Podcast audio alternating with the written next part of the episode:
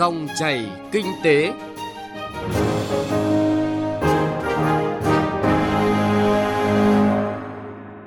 Các biên tập viên Thành Trung và Thu Trang kính chào quý vị và các bạn. Dòng chảy kinh tế hôm nay có những nội dung sau đây. Doanh nghiệp sáng tạo vượt khó, nâng cao sức cạnh tranh, tỷ lệ an toàn vốn của các ngân hàng Việt Nam đang tiệm cận với tiêu chuẩn của thế giới. Tiêu điểm kinh tế địa phương, phóng viên Đài Tiếng nước Việt Nam phản ánh nội dung Quảng Nam vượt khó, tăng tốc, phát triển ngay từ đầu năm.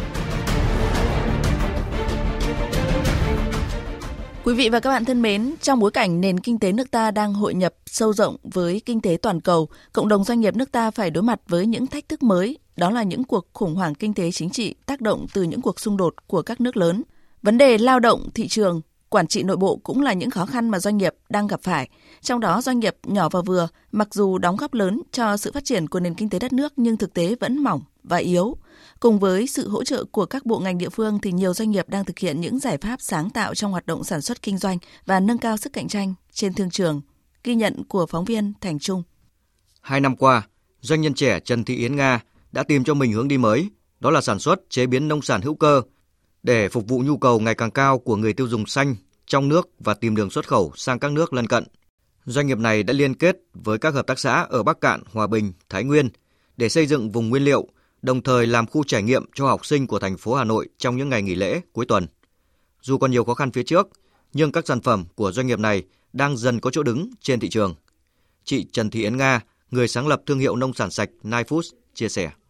Đầu tiên là chúng tôi bắt đầu có những cái bước liên quan đến uh, chuyển đổi số, tức là tham gia vào cái hoạt động thị trường uh, thương mại điện tử. Thứ hai nữa là chúng tôi bắt đầu liên kết với các cái vùng nguyên liệu và đồng hành với một số cơ quan uh, truyền thông và một số các cái nhóm thương mại để có thể phát triển được đa kênh và mang lại những cái hiệu quả nó nó tối ưu hơn trong cái việc là phát triển của mình và đặc biệt có thể đi qua được những cái sóng gió.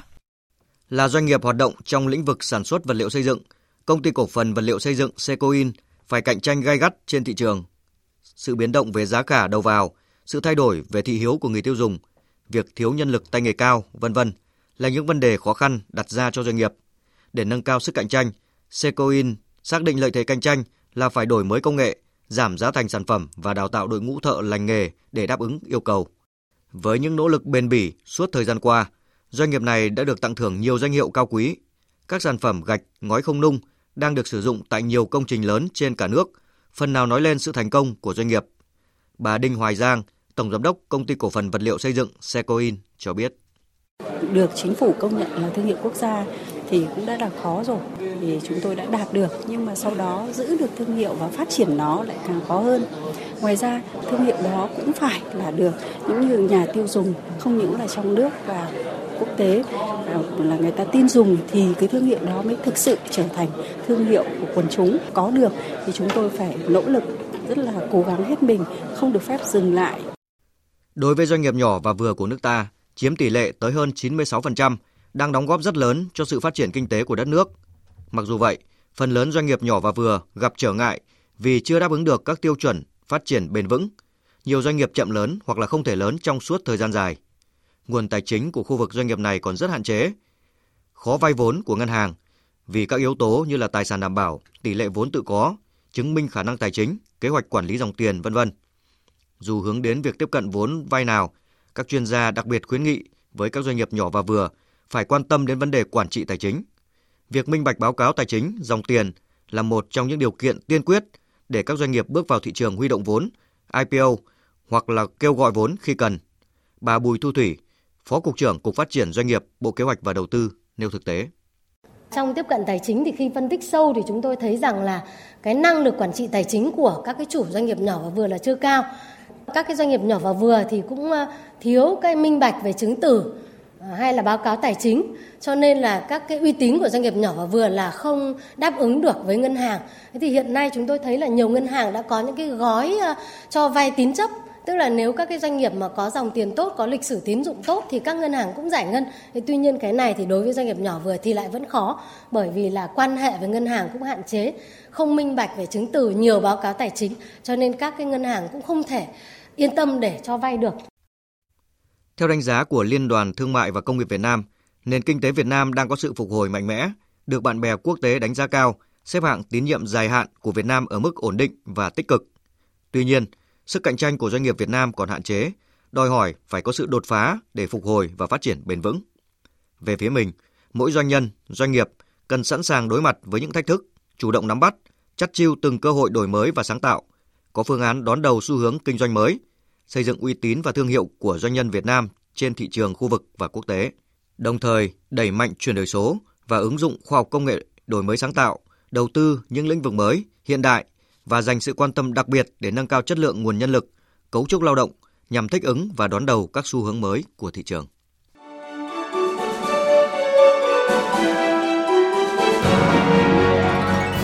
Dòng chảy kinh tế, dòng chảy cuộc sống.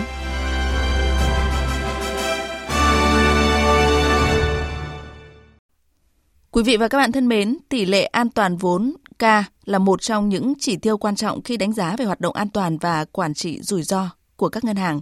Năm 2022 vừa qua có sự chênh lệch đáng kể về tỷ lệ an toàn vốn giữa các ngân hàng. Đáng chú ý là một số ngân hàng ghi nhận tỷ lệ an toàn vốn hơn 15%, thậm chí là hơn 17%, dù yêu cầu tối thiểu chỉ ở mức 8%. Phóng viên Bảo Ngọc thông tin chi tiết nội dung này.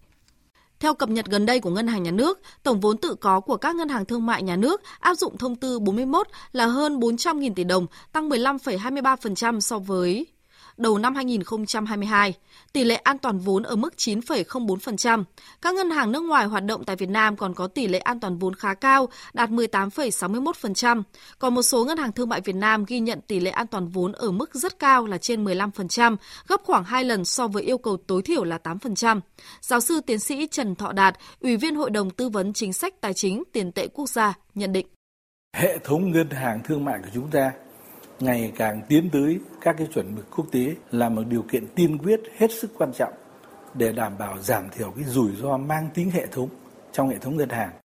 Hiện nay, tỷ lệ an toàn vốn của các ngân hàng được tính theo thông tư số 41 năm 2016, tiếp cận chuẩn mực quốc tế Basel II, được quy định tối thiểu là 8%. Theo đề án cơ cấu lại hệ thống các tổ chức tín dụng gắn với xử lý nợ xấu giai đoạn 2021-2025, ngành ngân hàng phấn đấu đến năm 2023, tỷ lệ an toàn vốn của các ngân hàng thương mại đạt tối thiểu 10 đến 11%. Đến năm 2025 đạt tối thiểu 11 đến 12% hiện đã có gần 20 ngân hàng thương mại được công nhận đạt chuẩn Basel 2 về các chuẩn mực an toàn vốn quốc tế. Nhưng để nâng cao khả năng đảm bảo thanh khoản, ổn định hệ thống, cũng đã có gần chục ngân hàng trong đó chủ động áp dụng sớm, nâng cấp lên theo chuẩn Basel 3. Bà Nguyễn Thị Hương, Phó Tổng Giám đốc Ngân hàng An Bình, AB Bank cho rằng chủ động các cái chỉ số này thì đã giúp cho ngân hàng nhận diện phát hiện được những cái rủi ro lãi suất có thể phát sinh từ đó thì kịp thời có những hành động trong việc điều chỉnh sản phẩm trong việc bổ sung tăng cường các cái nguồn vốn lõi cũng như là cân đối các cái chênh lệch về kỳ hạn giữa tài sản và nguồn vốn à, giúp cho ngân hàng có thể tăng cường được cái sức khỏe về thanh khoản. Theo công ty chứng khoán VN Direct, hệ số an toàn vốn đã ghi nhận cải thiện tốt trong những năm gần đây khi các ngân hàng đang từng bước tiến tới những tiêu chuẩn của Basel III và xây dựng một bộ đệm vốn vững chắc cho việc tăng trưởng tín dụng trong tương lai.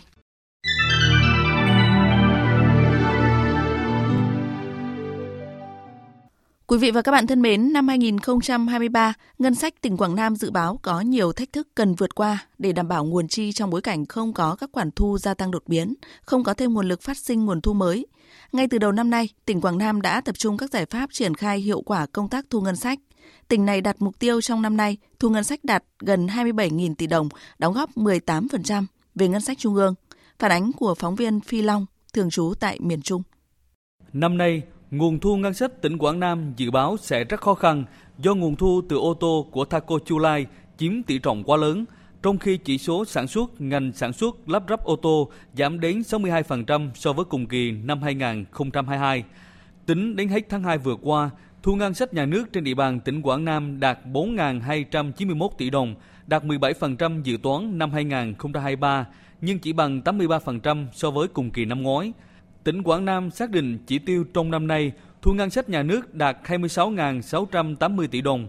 Theo đó, bình quân số thu mỗi tháng theo dự toán hơn 2.223 tỷ đồng, thì con số thu 4.291 tỷ đồng trong hai tháng đầu năm cho thấy nhiều tín hiệu lạc quan. Dù đối mặt với không ít khó khăn, nhưng Thaco Chu Lai vẫn đóng góp gần 50% nguồn thu ngân sách tỉnh Quảng Nam trong hai tháng qua, cộng thêm sự tăng trưởng từ các lĩnh vực thủy điện, bia, và nguồn lực từ hơn 9.000 doanh nghiệp đang hoạt động thì số thu ngân sách gần 27.000 tỷ đồng trong năm nay không phải là nhiệm vụ bất khả thi. Ngay từ đầu năm, Thaco Chu Lai công bố mở rộng đầu tư các ngành nghề tại khu công nghiệp Chu Lai, huyện Núi Thành, tỉnh Quảng Nam. Công ty cổ phần tập đoàn Trường Hải, tập đoàn Thaco đẩy mạnh sản xuất lắp ráp ô tô, vận tải cảng biển, logistics, phát triển cơ khí, công nghiệp hỗ trợ, đầu tư thêm nhiều dự án hạ tầng đô thị, nhà máy sản xuất nông lâm nghiệp. Từ chỗ chỉ tập trung vào cơ khí ô tô, từ năm 2023, tập đoàn Thaco sẽ phát triển cơ khí và công nghiệp hỗ trợ thành ngành sản xuất kinh doanh chính với cơ sở hạ tầng, thiết bị máy móc, lực lượng kỹ sư, cán bộ kỹ thuật và công nhân lành nghề. Ông Trần Bá Dương, Chủ tịch Hội đồng Quản trị Tập đoàn Thaco kỳ vọng sẽ mở ra một giai đoạn phát triển mới, đưa ngành cơ khí và công nghiệp hỗ trợ từ chỗ dựa vào ngành ô tô sẽ trở thành ngành chính, đóng góp đáng kể cho ngân sách tỉnh Quảng Nam. Thời gian tới, chúng tôi trở thành một cái tập đoàn công nghiệp đa ngành, hình thành một hệ sinh thái thông qua ô tô để phát triển trung tâm cơ khí đa dụng tại miền Trung.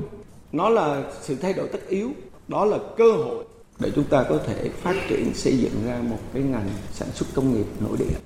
Ngay từ đầu năm, tỉnh Quảng Nam đã đề nghị các doanh nghiệp xây dựng kế hoạch sản xuất, kinh doanh sát thực tế, nhất là các tập đoàn doanh nghiệp có tỷ trọng thu ngân sách lớn như tập đoàn Thaco, các nhà máy thủy điện, doanh nghiệp rượu, bia, nước giải khát, các doanh nghiệp FDI.